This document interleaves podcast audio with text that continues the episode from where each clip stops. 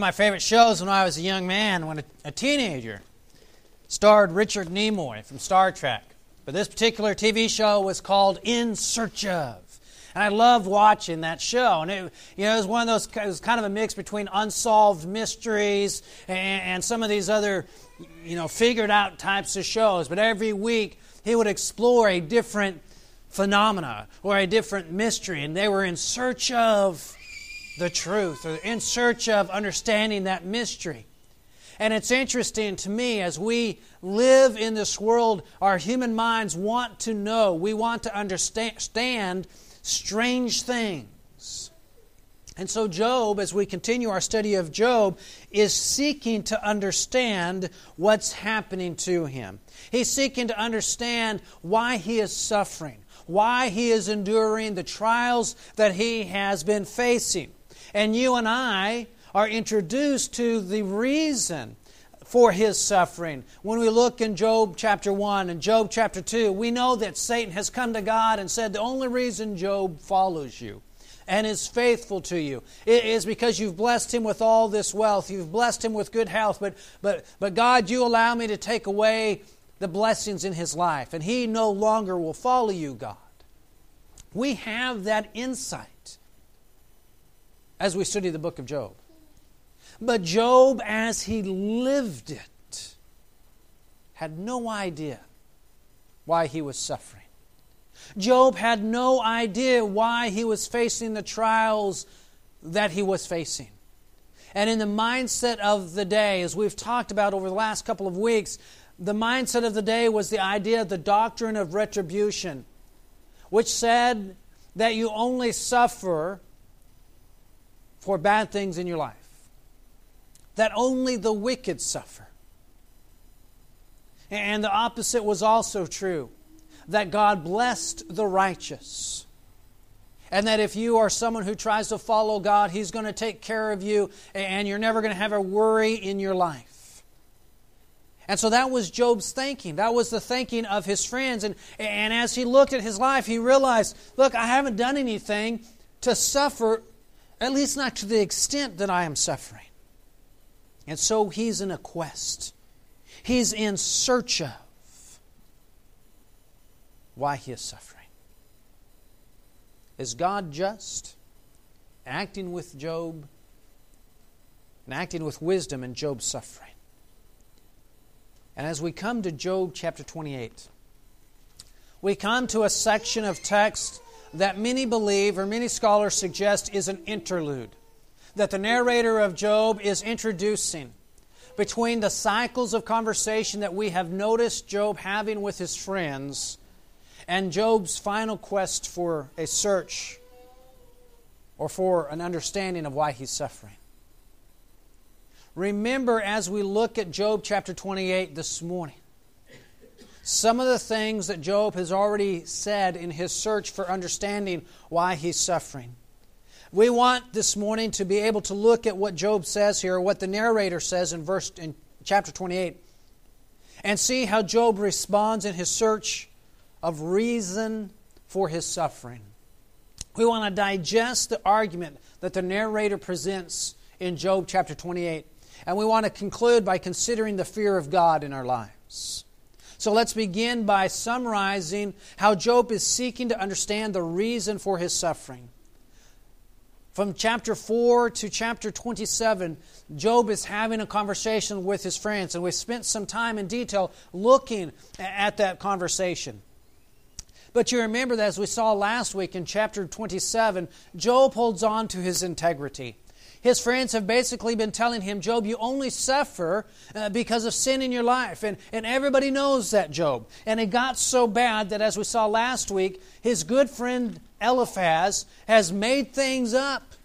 Job, you must be suffering because you oppress the orphans and the widows. Job, you must be suffering because there must have been a time that you, as a wealthy man, have taken advantage. And in the language of Eliphaz, stripped men naked.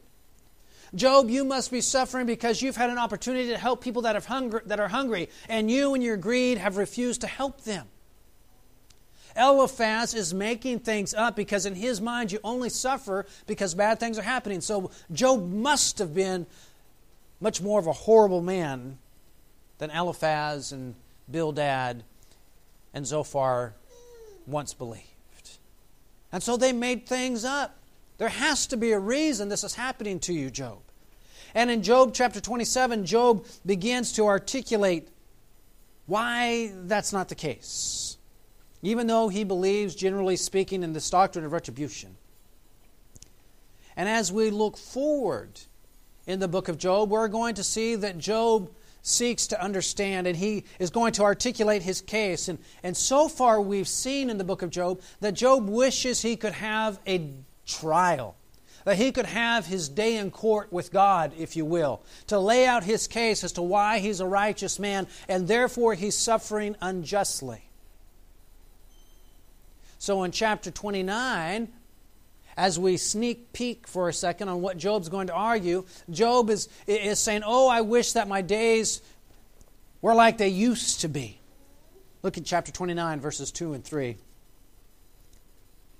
Oh, that I were as in months gone by, as in the days when God watched over me, when his lamp shone over my head, and, and by his light I walked through darkness as I was in the prime of my days, when the friendship of God was over my tent. He's longing to go back to those days when he felt like God took care of him.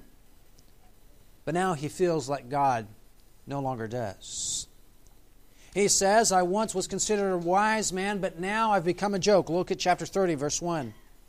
But now those younger than I mock me, whose fathers I disdain to put with the dogs of my flock he spends chapter 30 talking about what used to be and how he wished he could go back to those days.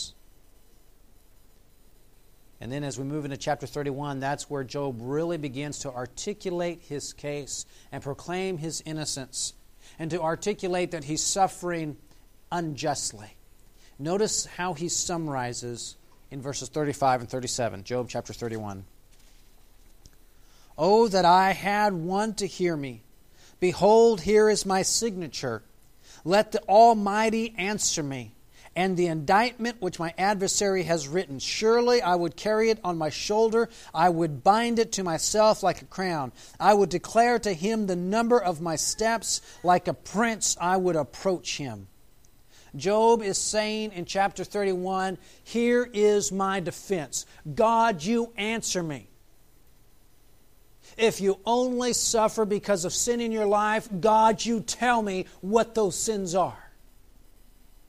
Because I'm innocent and I shouldn't be suffering this way. And so Job says, I wish I could drag God into court so I could find out why I am suffering the way I'm suffering. And so this sets up for us the final discussion that Job has in his search for understanding.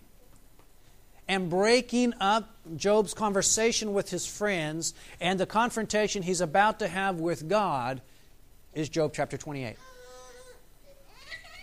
which is a prelude to our understanding from the book of Job. And that is the idea of wisdom. How can you find wisdom? How can you understand wisdom? So notice what the narrator of Job says in Job chapter 28. He uses the analogy of mining. Notice how he digs out this wisdom. Job chapter 28. Read with me, if you will, verses 1 through 11. Surely there is a mine for, for silver, and a place where they refine gold. Iron is taken from the dust, copper is smelted from rock. Man puts an end to darkness, and to the farthest limits he searches out the rock in gloom and deep shadow. He sinks a shaft far from habitation, forgotten by the foot. They hang and swing to and fro, far from men. The earth from it comes food, and underneath it is turned up as fire. Its rocks are the source of sapphires, and its dust contains gold. The path no bird of prey knows, nor has the falcon's eye caught sight of it. The proud beasts have not trodden it, nor has the fierce lion passed over it. He puts his hand on the flint. He overturns the mountains as at the base. He hews out channels through the rocks. His eyes sees anything precious. He dams up the streams from flowing, and what is hidden he brings out to the light. As we begin looking at this passage in, in chapter 28, the, the Arthur, the narrator of Job, begins to give us an insight into ancient mining techniques. Now, archaeologists have discovered, especially in Egypt, some of these techniques that Job mentions here. Well, we know of modern mining techniques. We know of coal miners. We know of those who dig for diamonds in Africa. And, and we understand that kind of mining, but we can't imagine mining solid rock in antiquity. What tools did they have? What mechanics could they have used? But what's interesting as we look at the book of Job here is that Job gives us an insight and he uses this as an analogy. He talks about the fact, or highlights the fact in verses 1 through 3, that men will go to great lengths to find gems and precious metals. In the ancient Middle East, one of the few materials that they could mine was copper. Now, in Greece and, and in some other places in the Mediterranean world, they also had resources of silver and gold. But for the most part, when you look at Israel and the, those surrounding communities, they had copper. And that's what they would search for. And yet they had technology. The Egyptians had two main. Stella really wants to find wisdom this morning. She's fine. The Egyptians had two common mining techniques that archaeologists have discovered. One of those is that they would dig a shaft down into the ground and then they would have their miners swing back and forth. And they would dig down perhaps as far as 100 feet under the earth. And they would swing back and forth in, until they were able to carve in channels.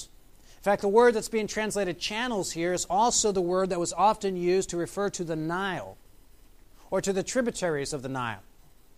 And they would dig sideways in once they got down, they would start digging into the side of, of the area that they were mining so that if you could take a knife and cut into the ground, it would look like a honeycomb. And they would dig, if you were, would, channels. And so Job is saying, or the narrator of Job rather, is saying that they are damming up or cutting into the, to the rivers of rock and, and pulling that back out in search of co- copper, in search of, in the case of Egypt, perhaps gold or, or silver. A second method that archaeologists have discovered that they used is that they would dig down into the ground and they would build platforms into the rock and then they would build fires on those platforms and heat up the rock and then they would pour water over the rock causing the rock to break. And then they would pull that out. And so the narrator of job says that they overturned the rock. Well, in chapter 9 and verse 15, Job, the narrator of Job, uses the same language to talk about how God overturns the mountains. You see, man on earth is almost godlike compared to the rest of creation. We have intellect, we have intelligence, and the narrator of Job is using this analogy to say that when it comes to mining, human beings have great wisdom and intellect. The birds of the sky, they fly over the ground all the time, but they don't know that under the ground are precious metals. And even if they did know there were precious metals in the ground, they wouldn't know what to do with them. The lion and all his great greatness and all his might walks over that earth he doesn't know that down inside the ground is copper and silver and gold and precious things. And even if he did, he wouldn't know what to do with them. And the narrator of Job is going to use that analogy to say that is our relationship to God. That God, in his wisdom and intellect, he knows where to find wisdom and what wisdom is and how to retrieve it. But we humans lack that ability. And what to do with it. Notice what he says as we continue in chapter 28, verses 12 through 22. But where can wisdom be found? And where is the place of understanding? Man does not know its value. Just like the lion, the falcon, and the eagle don't know the value of copper, gold, and silver. So we don't know the value of wisdom. He goes on, second half of verse 13, nor is it found in the land of the living. The deep says, It is not in me. The sea says, It is not with me. Pure gold cannot be given in exchange for it, nor can silver be weighed as its price. It cannot be valued as in the gold of Ophir, in precious onyx or sapphire. Gold or glass cannot equal it, nor can it be exchanged for articles of gold.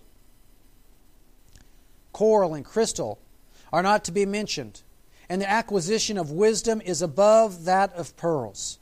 the topaz of Ethiopia cannot equal it, nor can it be valued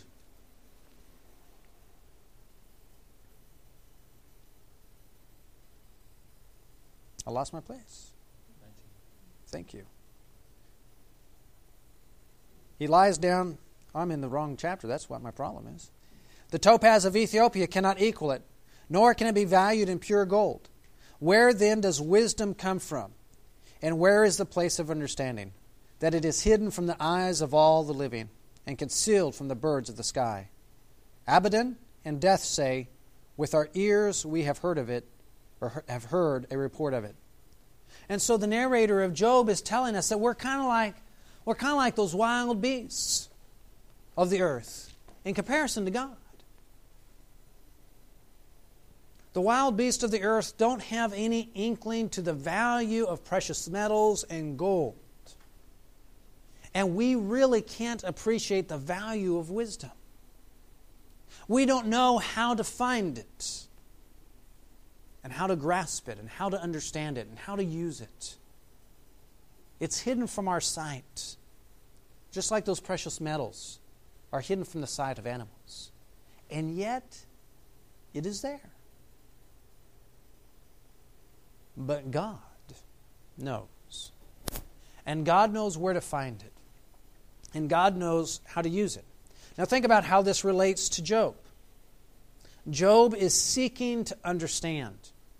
Mankind, in our inability to obtain wisdom and understanding, we're like Job and his friends.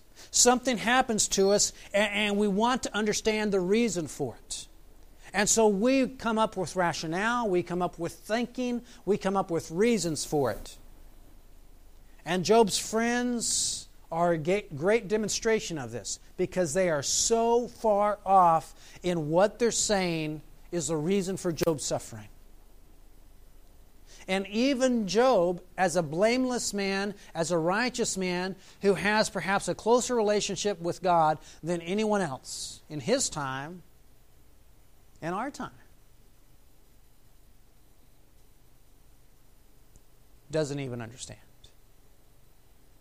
Even he, in all his great wisdom and relationship with God and righteousness, even God describes, as, describes him as being a blameless and righteous man.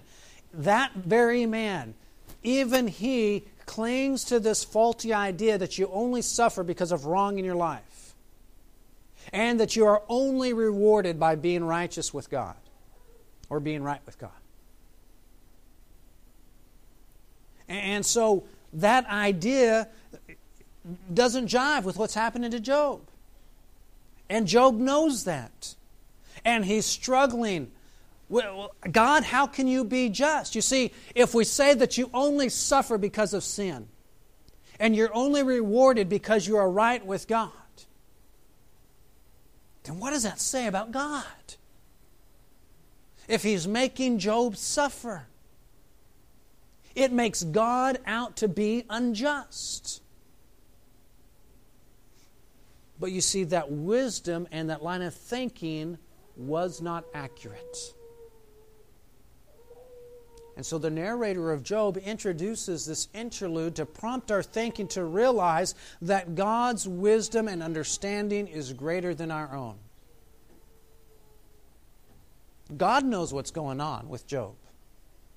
He knows why Job is suffering because Satan wants to test Job's integrity. God has had confidence in Job from the very beginning because God has told Satan in chapters 1 and chapters 2 you can do what you want with Job, he's not going to break. Wouldn't that make you feel good to have God say about you, I know this one's not going to break? Do you want to go through the trials that Job has gone through to, for God to prove his point? I don't think I do. But where is wisdom? Where is understanding? And so the narrator of Job uses this language, this analogy, to point out to us that even though we might strive, we can't even begin to grasp the idea of God's wisdom. And then notice how the narrator of Job concludes this section, verse 23.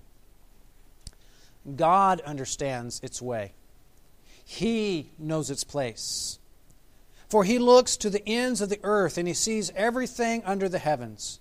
When He imparted weight to the wind and meted out the waters by measure, when he set a limit for the rain and a course for the thunderbolt. Then he saw it and declared it. He established it and searched it out. And to man he said, Behold, the fear of the Lord, that is wisdom. To depart from evil is understanding. A similar concept to what we see at the end of Ecclesiastes is the idea that wisdom begins with the fear or the respect, the reverence. And yes, there is a certain element of fear involved with the fear of God. And to depart from evil is the beginning of understanding. But the narrator of Job says God alone is able to search these things out and truly find the depths of wisdom and understanding. And so he summarizes by saying the fear of God and to turn from evil. God allows man to have some wisdom, to learn respect and reverence for God, and to turn to God. And so Job is being taught to be content in his realization, in realization that God is in control, and that God truly is just, and that God has integrity. And even though we don't have a capability to understand all that God does, God does have that understanding. Understanding is to turn from evil. A part of, of wisdom is to, is to shun evil. But how easy is it for us to get sucked up into it, into following evil? Or to turning into the ways of the world? Job and his friends are wrestling with their understanding of the world and they can't find a suitable answer because they've been going in a wrong direction the entire time. It is possible for man to suffer even though he may be without sin because something bigger is going on with Job. Satan is trying to break him, to bring him away from God. And God says, It's not going to happen, Satan, because I know who Job is. That's why Job is suffering. So consider the role of the fear of God in our lives. And by the way, even though we look at Job's demand that, that God give an account in court, so to speak, for why he is suffering, as we've seen over the last couple of weeks, sprinkled in with Job's demand for a date in court with God, he has made comments like, I know that my Redeemer lives. I know that in heaven is my advocate. I know that God will find me pure when He tries me. You see, even though he seeks his date in court with God, his trust and his faith and his reliance are still with God.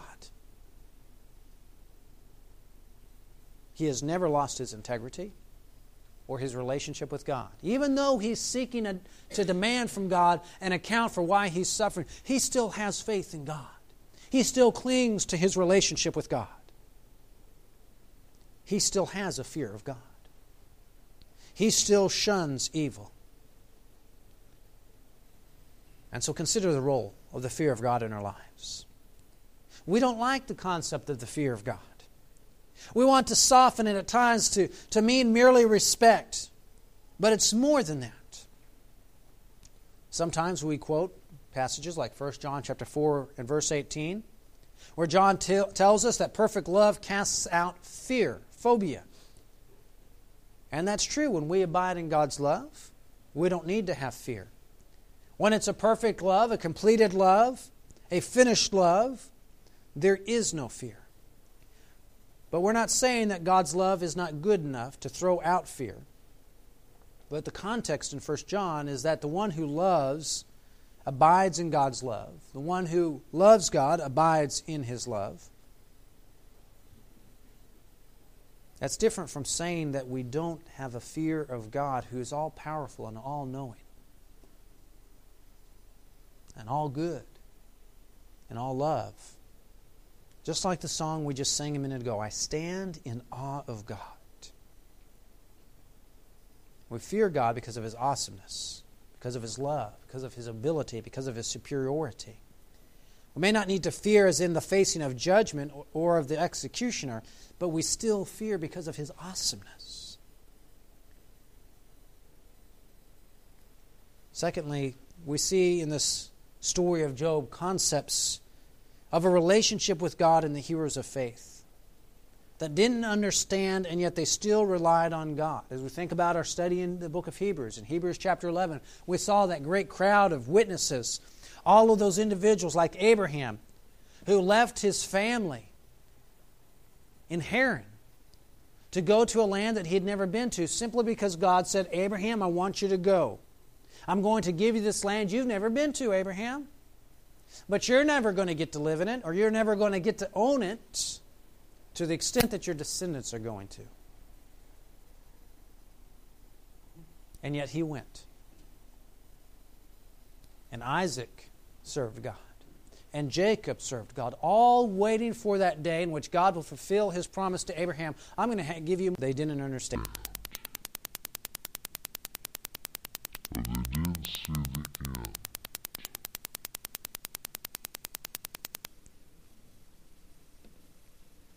Some of the things that we follow God, we don't understand. Can you imagine what would have happened with Rahab the harlot? When the two spies told her, just hang a red thread outside the window. What if she'd have said, well, you know what, I, I, that doesn't really make sense to me. Why, why, why tie a red thread outside the window? That's goofy. I'm not going to do that. You see, we follow God because we know that He understands. He has a plan. And so we follow it. What would Noah have done at the flood had he had said, you know what, I, I, I, really don't understand what God's doing here. I don't really need to build an ark. After all, what is rain? But you see, even though he didn't understand, he obeyed and he followed God. And sometimes there are things that happen in our life that maybe we don't understand, and Satan is using those moments to pull us away from God. And so we need to follow God. When we face suffering, is it wrong for us to seek an understanding for why we suffer? No. Job is never scolded for seeking to understand. And as we'll see in later chapters, Job is confronted by God because of the way in which he's demanding an answer, applying that God has somehow unjustly caused him to suffer. When the answer comes from God, who darkens counsel? Chapter 40, chapter 42. He's not saying who's asking, rather, who's demanding this day in court in this lawsuit. God's real answer to Job in those final chapters is Do you have standing to bring suit against me? In all of this, Job still does not sin by cursing God or losing his integrity. He's not chastised by God for doing that. And if our suffering, if suffering is, it is good, during our suffering, it is good to seek God and to ask for His help to understand and to seek answers.